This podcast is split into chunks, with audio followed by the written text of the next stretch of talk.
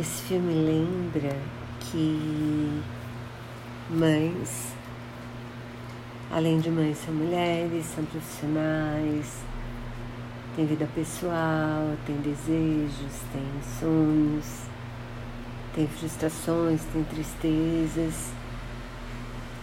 E é disso que o filme fala, né? Mostra três mães, na verdade. Duas são a mesma mãe em idades diferentes, a Leda, e a outra é a Nina, que é mãe de uma menina pequena, a Leda está de férias, a Leda mais velha está de férias.